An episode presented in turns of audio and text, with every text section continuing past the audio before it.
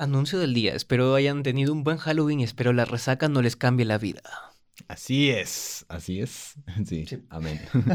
Vamos con el episodio número 60. Bienvenidos a Expediente Oscuro, el programa donde todas las semanas Abelardo y yo Latinoamérica es Springfield. Creo que hay partes de la cabeza que sí te casual, ¿no? Llevándome el cadáver de un niño a mi casa. No, la abuela también está en la banda. abriremos los expedientes de algunos casos de misterio, crimen y terror. El asesinato en el Hotel Comercio. Yunko Furuta, cadete fantasma, salchipapero asesino, el asesinato de Ruth Talía, el caso de Gringallo. Y los narraremos para que todos sean conocedores de estas historias que merecen ser escuchadas.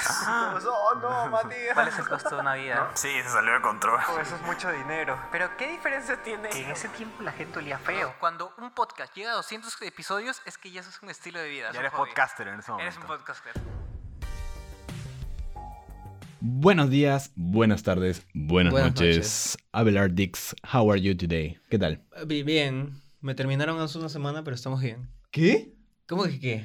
Oye, eso- oye, no puedes decir eso así tan fríamente. Es- Es fríamente calculado. Ala, después tenemos que conversar un poquito para que cuentes contexto.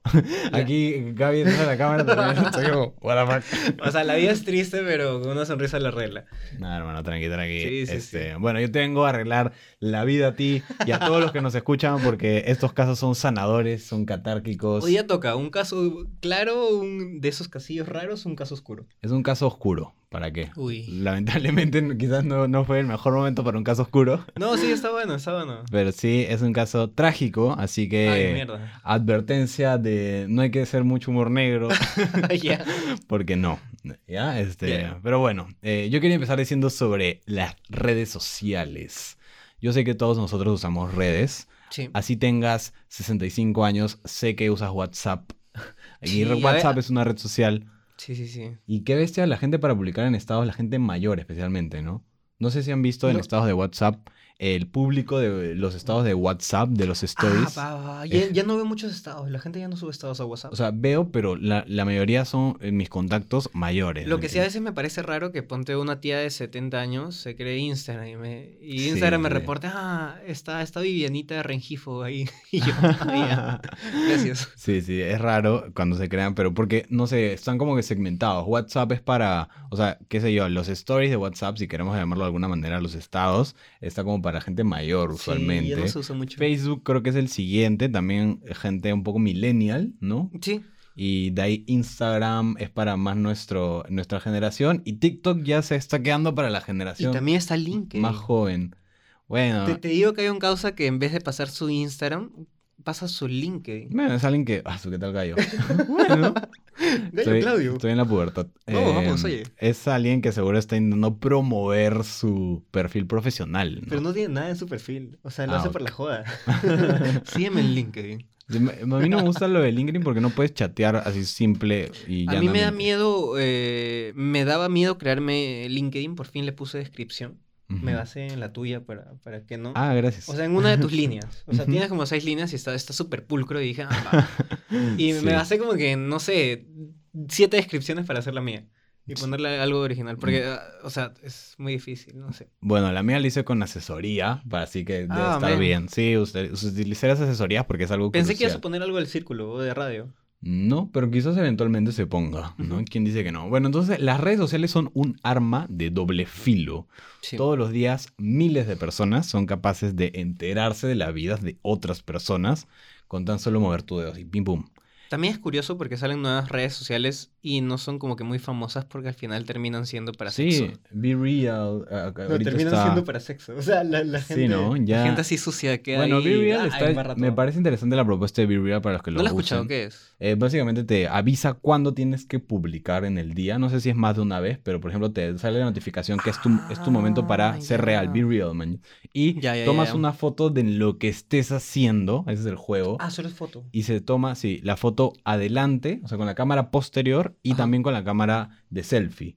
Entonces en el Be Real te sale tanto la foto de lo que se ve como cómo le estás tomando. O sea, y si estás en el baño y ponte estás así. Claro, el chiste sería que, que te tomes así, estés haciendo lo que estés haciendo, te tomes la foto, ¿me Ya. entiendes? Pero hay gente que, bueno, la, la fakea un toque, no sé, se arregla. A- anuncia el pueblo para la gente de Spotify. Estamos haciendo video, así que nos van a poder ver Sí. Millennialmente primero en Facebook y Sí, ya sí. más mortalmente creo que en YouTube, ¿no? Eh, YouTube eventualmente y ahorita también subimos para Así que ahorita rompemos la cuarta pared y si mm, decimos cosas y no las ven es porque eh, obviamente están en O sea, Spotify. vamos a intentar mantener eh, la parte auditiva como prioridad, Sí. pero este, de todas maneras quizás se nos pase algo. Sí, sí ¿no? nos- La vez sí. pasada a ti se te pasó algo, pero bueno. ¿Sí? Sí. Ah, en general no es, común, no es común que las personas hagan amigos en redes, no, no en redes, de redes sociales. O sea, no es que tú conozcas a alguien por primera vez en Instagram y que chateen y se hagan amigos y luego lo conozcas. Normalmente el proceso es al revés. Tú primero conoces a la persona y luego la agregas a Instagram. O sea, las redes sociales no están, no están hechas para hacer amigos, sino para tener una conexión quizás más actualizada, profunda. Creo que depende tus de la amigos. persona. Sí, es verdad. Pero creo que, los más norm- lo más normal es que no. Lo más normal es que no, no están hechas como para ser un repositorio de cosas Claro. post haber entablado la amistad, ¿no? Los boomers ya siempre dicen que las redes sociales son peligrosas. Ay, sí. Quizás, quizás Mi- nosotros como chibolos no lo queremos reconocer. Mi viejo, él, él quería hacer protesta, ¿ya? Ya. Y él no se quería crear Twitter y hacer su protesta porque decía que lo iban a rastrear. Iban a encontrar la casa. Y yo le decía, pero na- a, a nadie le importas. Y él decía, sí, a mí sí. Porque a mí me van a encontrar. y yo, Exacto. bro, eh, ¿qué Mira, fue? esto de lo de las tarjetas de crédito en redes también para mí es una vaina. O sea, en cualquier e-commerce que poner tu tarjeta de crédito, registrarla, no es que te estés, le estés dando la tarjeta de crédito a un criminal que la va, va a empezar a comprar No, cosas. pues. Pero qué bestia, los boomers, o bueno, no quiero generalizar, pero muchos boomers que he visto, como que, no, no, no, no, no. ¿Te tienen que poner tarjeta de crédito? No, no, no, no, no. Ahí sí, no sí, es. todos, no, no, todos. no, ¿Tú no. tienes su parte boomer? Sí, yo creo que A ver, todos. ¿cu- ¿cuál es su parte boomer? Y yo te digo la mía. Yo o creo sea, que tu, tu- no sé, tu actuar boomer o la acción boomer o... Muy boomer relacionado, está muy relacionado a redes. Yo sí siento que un- cualquier publicación es una invasión a la privacidad, así que hay que ser muy cauteloso con Tú no tienes nada en Instagram. No tengo nada en Instagram, es un claro ejemplo. Yo no he publicado Pero sí nada. subes historias. Muy de, de vez, vez en cuando, cuando, sí. y para mis close friends específicamente. Ah, y obviamente yo y Gaby no estamos ahí. De- los voy a agregar, un buen dato. y a mi parte boomer es que a mí no me gusta guardar eh, dinero en la tarjeta. O sea, yo lo reúno tipo así narco en, en Ziplocs. tengo, tengo mi plata Ah, ahorras en, en Ziplocs, en un, fajo que dice ponte no, 5 mil y mi Ziploc. Ah, ya.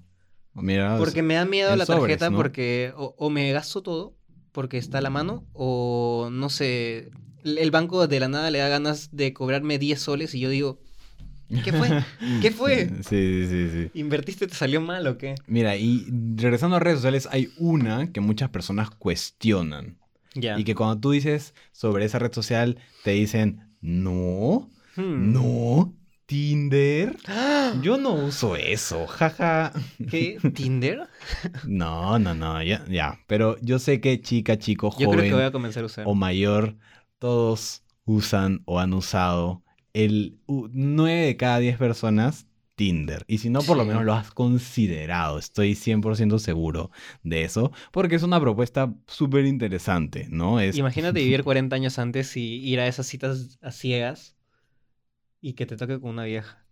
Sí, pues ese es eh, el catfish, ¿no? El conocido catfish. Es algo O sea, creo, creo que eso de citas ciegas estaba buenardo. O sea, yo si hubiera viajado en el tiempo, no sé, me gustaría ir a una. Creo que es un, algo que no nos va a pasar a nosotros. Sí, no creo. Es algo, no sé, muy vintage. Sí. Es como bailar música disco con Ahora es esos vintage. pisos, ¿no? Sí, sí, sí. Bueno, esta historia es la historia de la que tu abuelita te advertía. Ay, no. La historia que si escucha tu mamá en este momento va a decir, ya ves, pues yo te dije. la historia de una chica con sus amigos que mataron y torturaron a el gileo, o si no son peruanos, a la, el saliente que estaban eh, haciendo en Tinder. Mierda. Así que pónganse cómodos, que a continuación abriré el expediente oscuro de Ana Carranza, la asesina de Tinder. Pregunta, ¿era peruana? Peruana, sí, esto pasó en Perú. Ana Lucía Carranza Chiara, su nombre, fue estudiante de la carrera de tecnología médica. Y su mamá se llamaba Irma, bueno, se llama la señora, y Horacio Carranza, su padre. Ella nació en el 97, es decir, que mayor, eh, aproximadamente en esta edad, un poco mayor. Todo esto sucedió, todo lo que les estoy contando, sucedió en el 2016-17 específicamente, y ella tenía 21 años para ese entonces, porque nació en el 97. ¿Sabes qué me has hecho acordar de gente joven que tenemos que tenerlo tal vez en el programa? Eh, ayer hubo un atentado en un colegio, ¿Así? si no me equivoco, y eh, alguien llevó un arma de venganza a la clásica de Estados Unidos Ah, y disparó a dos de sus fácil bullies, ¿no? Claro. Y mató a uno y dejó como que muy herido a otro. Pucha, los tiroteos en, escuelas cada vez están haciendo No más suele comunes. darse en Perú. No, pues no, es algo muy O americano. sea, creo que la, la última que fue fue en el eh, mm, Trilce, en creo que tal vez 2016. No, no, pero fue con un cuchillo. Ya, claro. Sí, pues eh, es algo producto, o sea, nacional americano. O sea, Claro. de Estados claro. Unidos. Es así- importación. Sí, exacto. Todo esto, eh, para esto Ana Carranza utilizaba Tinder de manera constante y en- eh, para encontrar pareja, para encontrar parejas para tener relaciones o de manera coloquial tirar, ¿no? Meterse un polvo. No sé qué otras maneras hay de decirlo. El frutifantástico. Ajá, exacto. Eh, es por medio de esta aplicación que conoce a Luis Ramírez Santos, que es la víctima de este caso, quien lamentablemente no nos acompaña hoy en día, quien era en ese momento un joven de 19 años con quien hizo match. ¿Por qué te ríes? Eso fue muy negro, fue un humor muy negro. ¿Qué dije? Fue en plan como cuando te despides de alguien por WhatsApp y le dices descansa en paz, algo así. Ya. No, no, bueno. Hizo el match con Ana en el mes de enero del 2017 y establecieron ya una comunicación más fluida, empezaron a chatear, ¿no? A ponerse ahí de amigables, digámoslo por ahora. En el mes de febrero, o sea, pasó un poquito de un mes de gileo por chat y en febrero llegaron a citarse, ¿ya? Para tener un encuentro sexual. ¿Por qué no? Primero su cita. Es la típica de Tinder. Yo sé que los que usan Tinder la saben, porque yo también conozco a gente que usa Tinder y me la cuenta. Y es una cita, ¿no? Vamos a comer, tomar un café, ver- ir al cine, etc. Y de acá ahí salimos para su... Y ya. ¿Y sabes qué es loco? ¿Qué? Que en Tinder están las verificadas, pues. ¿Hay cuentas verificadas en Tinder? Sí, ¿qué chucha tienes que hacer para ser A verificada? la mierda. ¿Qué ¿Cuántas habla? veces tuviste que salir, pues? sí, qué falta. Y que el... No, y más que de todo de chicas, pues. Y que el causa te ponga cinco estrellas, o sea, como que ya, no sé. Claro, ¿cuál es Un el- mundillo, un mundillo ¿cuál es el-. ¿Cuáles son los parámetros? ¿Cómo tienen cinco estrellas, chicas? Bueno, esta cita se hizo en el Jockey Plaza para los sulimeños que nos escuchen acá al lado, nuestro vecino, eh, nuestro campus adicional, Donde todo está caro, la valga la facultad redundancia. del Jockey Plaza. Sí. Y luego se trasladaron a un hospedaje, ¿no? Digamos lo bonito hospedaje, hotelo. Una posada. Sí, sí, sí. Un telo en el distrito de San Juan del Urigancho. Bueno, tuvieron este encuentro, todo bien, todo correcto. Y como bien empezó, bien terminó. No pasó mucho más. Es lo usual en Tinder, según lo que yo creo. Es una, una cita, un encuentro y listo. No lo vuelves a hablar. ¿Y o... por qué se citaron hasta allá? O sea, vinieron hasta el jockey para ir hasta San Juan. Creo que es un, el jockey es un punto bien este, común, ya que como tiene el paradero acá del trébol, para los Ah, que va. no conocen, hay un paradero que conecta eh, ambos conos. Que literal tiene forma de trébol. Por eso es- se llama por eso se trébol. llama el trébol. eh, y ese, pucha, te deja directo al lado del jockey, ¿no? Entonces, por eso es bien, es, es común el jockey plaza está bien ubicado, ¿para qué? ¿No? Entonces, Porque en San Juan del Urigancho supongo que los telos estarán 30 soles. 40 sí, soles. 30, 40, 50, Iba a decir depende. eso es cerroño, pero... Depende de la Pues tarifa, pues. Bueno, como les decía, perdieron contacto, ¿no? Y recién el 9 de marzo, ella decide contactar otra vez por eh, la red social. No miento, esta vez por Facebook. Decide contactar por Facebook a Luis, ¿no? Para concretar otro, eh, otra salida, otra cita, otro polvorín, ¿no? Me, me imagino, ¿no? Eh, o eso es lo que uno creería. Pero al parecer Ana Carranza tenía otros planes. La cita se efectuó el 10 de marzo, al día siguiente, o sea, bien rápido quedaron. Luis fue aproximadamente 11 de la mañana a la avenida Los Jardines, que es, está ubicada en San Juan del Origancho. Al parecer los chicos deben haber vivido ahí, me imagino, para eh, frecuentar por ahí. Entonces Ana lo condujo hasta su domicilio, no fueron juntos a la casa de Ana, eh, probablemente para tener su cita y su encuentro posterior, ¿no? Eh, y su casa quedaba en la urbanización que se llama Urbanización Las Flores. Interesante porque la avenida se llama Los Jardines y la urbanización es Las Flores. Por Pueblo Libre hay un lugar que todos son planetas. Y Sí. cuando, cuando tú llamas al taxista piensa que lo está jodiendo. Sí, es que es usual. Porque es como que Neptuno, Saturno, Júpiter y todas las calles son así. es el taxista te cancela. Es que es usual, la verdad. Este, ustedes chequeen su calle, cómo se llama su calle, y vean cómo se llaman las calles de los lados. Y normalmente son temáticas. Las manzanas son temáticas. Yo vivo en una calle que todos son artistas. Yo soy Bernini, que era un escultor. Hay Da Vinci, Ben Lubir, Miguel Ángel. Entonces todos son artistas. Alucina que mi calle es única. ¿Cómo se llama? Maranga. ¿Así se llama la calle? Sí, nada más. Ah. Y, o sea, es raro porque en San Miguel todas, eh, o sea, está dividido entre Maranga y Pando y todas son etapas. Pero la mía solo es Maranga. ¿Entiendes? No tiene Claro, etapa. la outsider, ¿no? Sí, Del sí, grupo. y solo es una cuadra. ¿Solo es tu cuadra? La So- uni- mi cuadra solo se llama Maranga, nada más. Ah, qué complicado. Los otros se llaman Maranga, etapa 6, dis- no sé qué cosa. ¿ya? El mío es Maranga.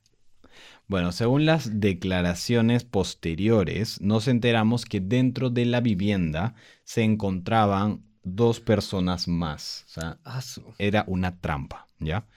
Dentro estaba Aníbal. Una de dos. O sea, O era una orgía o era una trampa. o era una trampa. Bueno, era un cuarteto. Cu- ¿Orgías desde cuatro? Orgías es de cuatro porque Ah, tríos es, tres con tres. Ok, Sí. entonces una orgía. Una orgía. Eh, en la vivienda se encontraba Aníbal Augusto Chalco Vilcapoma, de 21 años, quien era nada más y nada menos el enamorado Ah, de Ana Carranza. O sea, al parecer Ana todo ese tiempo tuvo enamorado, o a menos que sea un enamorado de reciente. Ay, no jodas que se les estaba cobrando algo así. No sé, no sé, no sé qué, qué estaba haciendo. O sea, tipo Scott Pilgrim estaba reuniendo a todos los ex para matarlos. imagínate. Mm, bueno, ¿quién dice que no? Eh, Eduardo Horacio era la otra persona. Eduardo Horacio Carranza, hermano de Ana, quien tiene 31 años, o sea, 10 años mayor su hermano. Ambos estaban esperando a Luis, quien no sabía absolutamente nada de eso, no sabía que había gente esperándola dentro de la casa de Ana. Entonces, dentro de la vivienda, ambos eh, jóvenes, eh, tanto el hermano como el enamorado en ese momento, tenían un machete. Ese machete fue el arma eh, de toda esta historia. Así que terrible porque es un arma bien agresiva, bien cruda, ¿no? Cuando llegó Luis no pasó mucho tiempo hasta que aparecieron ambos jóvenes y de un machetazo le hicieron un corte profundo en el brazo. Así es. Ese mismo día, aproximadamente a las 4 de la tarde, ya Luis se encontraba amarrado y ambos jóvenes junto a Ana empezaron a tomar fotografías y a grabar videos donde él se despedía de su familia y amigos debido a que se estaba empezando a desangrar de la herida que tenía. Este caso pasó en el año. 2017 en sí. San Juan del Urigancho, así que cuidado con San Juan Es, del es muy Urigancho. crudo y Sí. está bastante olvidado. Sí, no, no, no sonó casi nada. Eh, bueno, no, no que yo recuerde. O sea, yo, yo te digo que colecciono. Yo colecciono espadas y colecciono armas de filo. Y te digo que el machete es el arma más ligera. Es mucho más ligera que una katana y corta mucho más que una katana. Sí, imagínate, con Es, un arma que te, te saca, o sea, te saca piel. te saque el ancho. O sea, yo he cortado vacas, o sea, vacas colgando con varias cestas. Y el machete es el que como que no, no sé, no le pasa nada. Mantequilla, Es mantequilla, sí. imagínate. Bueno, luego de que eh, grabaran estos videos, tomaran estas fotos, mientras Luis se desangraba, nadie intentaba detener la acción. Simplemente Luis estaba desangrando y, listo. Y él, al parecer, según las declaraciones que dio ella, estaba aceptando que se iba a morir. O sea, él ya sabía que ese era su momento. Eh, luego de esto, de estar bastante tiempo así, lo estrangularon. Y ahí sí murió. Asimismo, se comunicaron con los familiares de Luis eh, cuando él estaba aún así moribundo, a, a puntas de morir, y lo empezaron, lo empezaron a extorsionar al padre de Luis. O sea, para añadirle insulto a la herida, estos desgraciados, esos tres malditos, no solo lo estaban torturando, sino que querían pedir plata. a Y, y hay testimonio de por qué lo hicieron o eso. o lo Más o menos, adelante. sí, más o menos sí. Eh, le pidieron al padre de Luis 20 mil soles. El hombre obviamente estaba súper eh, acongojado con la situación, pues porque no sabía qué estaba pasando. De la nada su hijo se había ido en la mañana y en la tarde estaba a punto de morir. Y con muchas fotos y videos de su pronta muerte. Y los deposita a los tres eh, torturadores. Lo único que puede que son 1.500 soles de los 20.000 que pedían. Luego ahora sí, Luis muere. Los, los agresores colocaron su cadáver en una bolsa negra y se lo llevaron en un taxi. No sé cómo. Lo descuartizaron, seguro por completo. no, no, no lo descuartizaron, lo llevaron en un taxi en la bolsa negra, no sé cómo no se dan cuenta los taxistas, pero bueno. espero- Debe oler muy fuerte, pues. No, todavía no creo que huela, pues acaba de No, no, morir. no, o sea, la sangre huele fuerte. Mm, bueno, quizás lo desollaron, eso que le quitan la sangre. Quizá, ¿no? Ah, Ay, pero eso es, O sea, que le Ay. cortan la yugular para que se desangre, ¿no? Bro, Pero bueno. un pollo. No lo, no lo especifica en la investigación, así que no sé. Lo llevaron hacia la avenida Constelación, que queda en San Juan de Lurigancho también. Yo digo, eh, tengo un, no sé, no sé, ese es tal vez un anuncio. O sea, siento que todas las personas en el mundo deberían saber tanto eh, defensa personal como primeros auxilios. O sea, siento que nuestra sociedad con eso mejoraría mucho. Tanto nos podríamos proteger como salvar a otros. Sí, sería, sería bueno, pero también qué pena que esa tenga que ser la solución, ¿no? La solución debería ser en un inicio no tener violencia. Bueno, los agresores llevaron en un taxi, como les estaba contando, al cadáver de Luis a la avenida Constelación, que también queda en San Juan del Origancho. Ahí fue donde dejaron el cuerpo y realizado esto, se van a Hacho, Lo dejaron en un lugar X. en sí, en esta avenida nomás. O sea, no supongo que debe haber habido un descampado O algo, no creo que lo hayan dejado ahí en el paradero de, de un micro, ¿no? No creo. Y las bolsas de basura no son tan grandes, pues. No, debe haber sido un par de bolsas, fetal, ¿no? Claro, lo deben haber doblado un poco el cadáver. Bueno, no quiero Sí, sí, no, no, no, muy, Sí, muy gráfico, muy Lo siento, lo siento. bueno, una vez realizado esto, como les digo, se van hacia Hacho en el RIMAC y luego a Plaza Norte, donde se van a comer a un restaurante de comida rápida y Ana aprovecha de retirar 400 soles, supongo, de los 1500 que le ¿Cómo, había cómo depositado. puedes comer después de eso? Sí, esto está bien, bien macabro. Sí. El cuerpo de Luis fue encontrado el 10 de marzo, o sea, el mismo día fue encontrado. Y la segunda Fiscalía Provincial de San Juan de Urigancho eh, empezaron, empezó a hacer la investigación junto a un fiscal llamado Raúl, que no voy a decir su apellido porque no va al caso, ¿no? Eh, los representantes del Ministerio Público dispusieron muchas diligencias para que en conjunto con el Departamento de Homicidios eh, y el criminal policial ¿no? del, del Perú, ¿no? empezaron a buscar declaraciones de los padres, de los amigos de la víctima para saber qué había pasado. Eh, asimismo, eh, empezaron a escuchar o intentar ver las comunicaciones que había tenido el, em, el chico con quién, ¿no? O sea, porque las, las llamadas están registradas. No están grabadas, pero sí están registradas. Entonces, así fue como llegaron a Ana Carranza, quien rápidamente eh, la atraparon. No estaba tan difícil, estaba en plaza, el mall. Y Ese mismo día. No, no, no, días posteriores, pero No, no. fue a ese mismo día, Eh, a ese sí, mismo me- mall. eh, no, no define bien acá en la investigación, pero estoy casi seguro que fue el mismo día.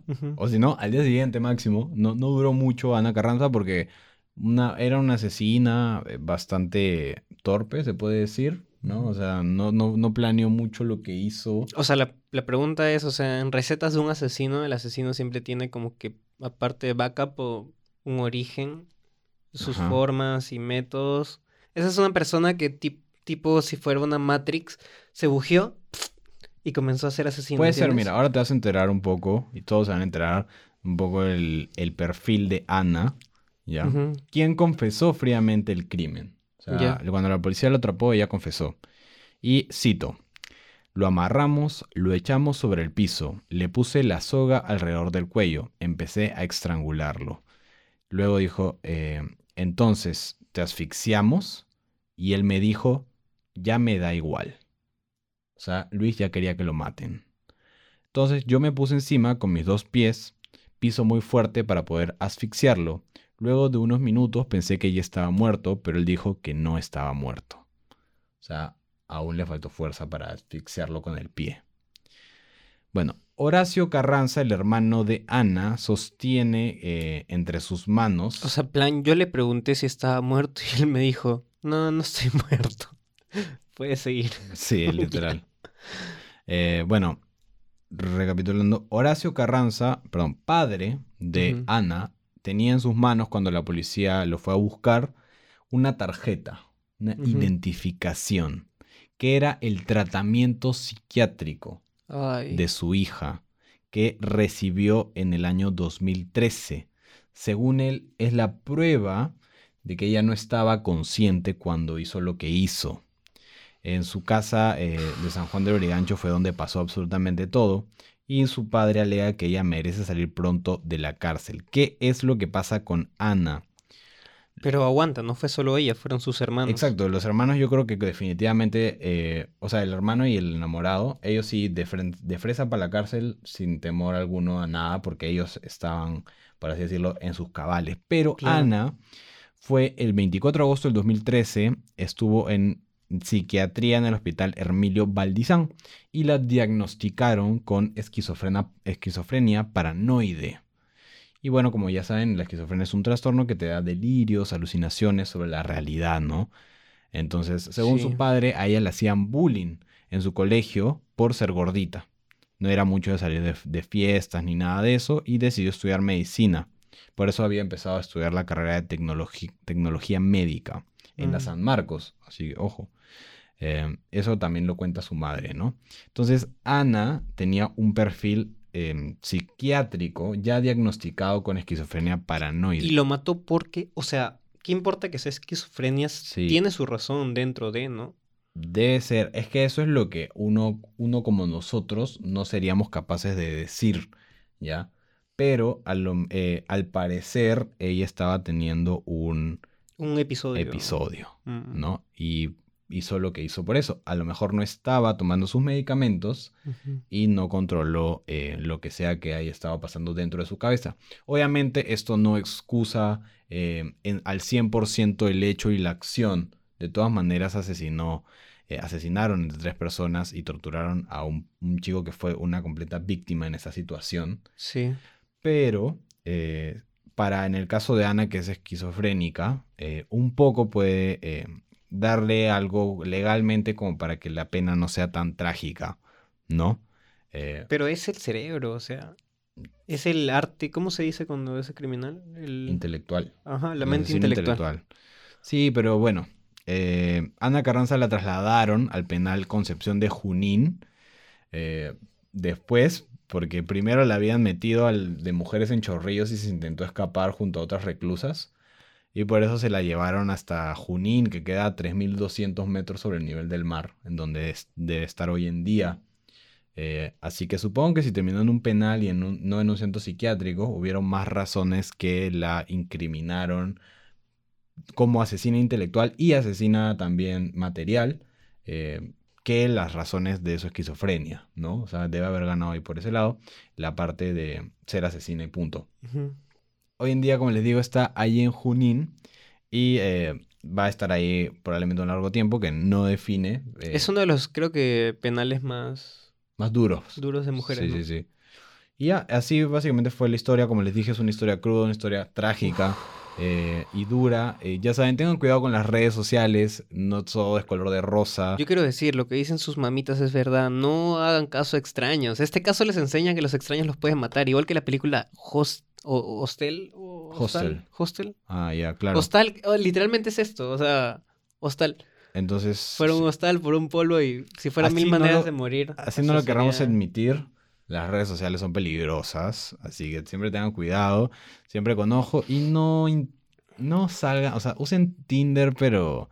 No sé, sean muy cuidadosos. Extremadamente Sí, tienen que conocer a la persona porque se pueden encontrar con cualquier cosa. Y si van a una cita por primera vez con alguien, vayan acompañados, dile a alguien que te acompañe, si, especialmente, aunque suene feo, si eres mujer, especialmente porque estás más expuesta, lamentablemente, por la sociedad en la que vivimos, así que, como mayor razón, mira, este caso fue de un chico, eh, Sí. increíblemente. Pero casos como este le pueden pasar a mujeres eh, mucho, con mucha más frecuencia. Claro. Así que si eres mujer y usas Tinder, estás en todo tu derecho y libertad, pero con mucho ojo y cuidado y que alguien te acompañe, si quieres, en la otra mesa allá en la esquina, pero que te esté mirando, ¿ya? Imagínate que tu papá te apoye en Tinder, en plan, ay, ya yo te acompaño, estoy en la otra mesa. No la haga incómodo para la chica. Pero bueno, habiendo dicho esto, ahora sí cierro el expediente oscuro de Ana Carranza, la asesina de Tinder. Tum, tum, tum. Muchas gracias, Abelardo. Muchas gracias Sí. a todos ustedes por llegar hasta acá. Ya saben que nos pueden seguir en TikTok, Instagram, Facebook y Spotify o cualquier plataforma de podcast. Nos pueden mandar estrellitas por Spotify y por Apple Podcast. Y bueno, si nos quieren comentar algo, también Sí. están ahí libres el Messenger de Facebook y de Instagram o los comentarios de TikTok para recomendar casos. Y sí. muchas gracias por la recomendación de este caso a Miguel Ángel Avellaneda desde Instagram. Gracias Miguel Ángel, ese es especialmente para ti. Último comentario. Creo que si fuera mil maneras de morir, esta muerte se llamaría muerte por un polvo. O algo así. Mm, Hay una que se llama así, creo. Pero hasta la próxima. Hasta la próxima.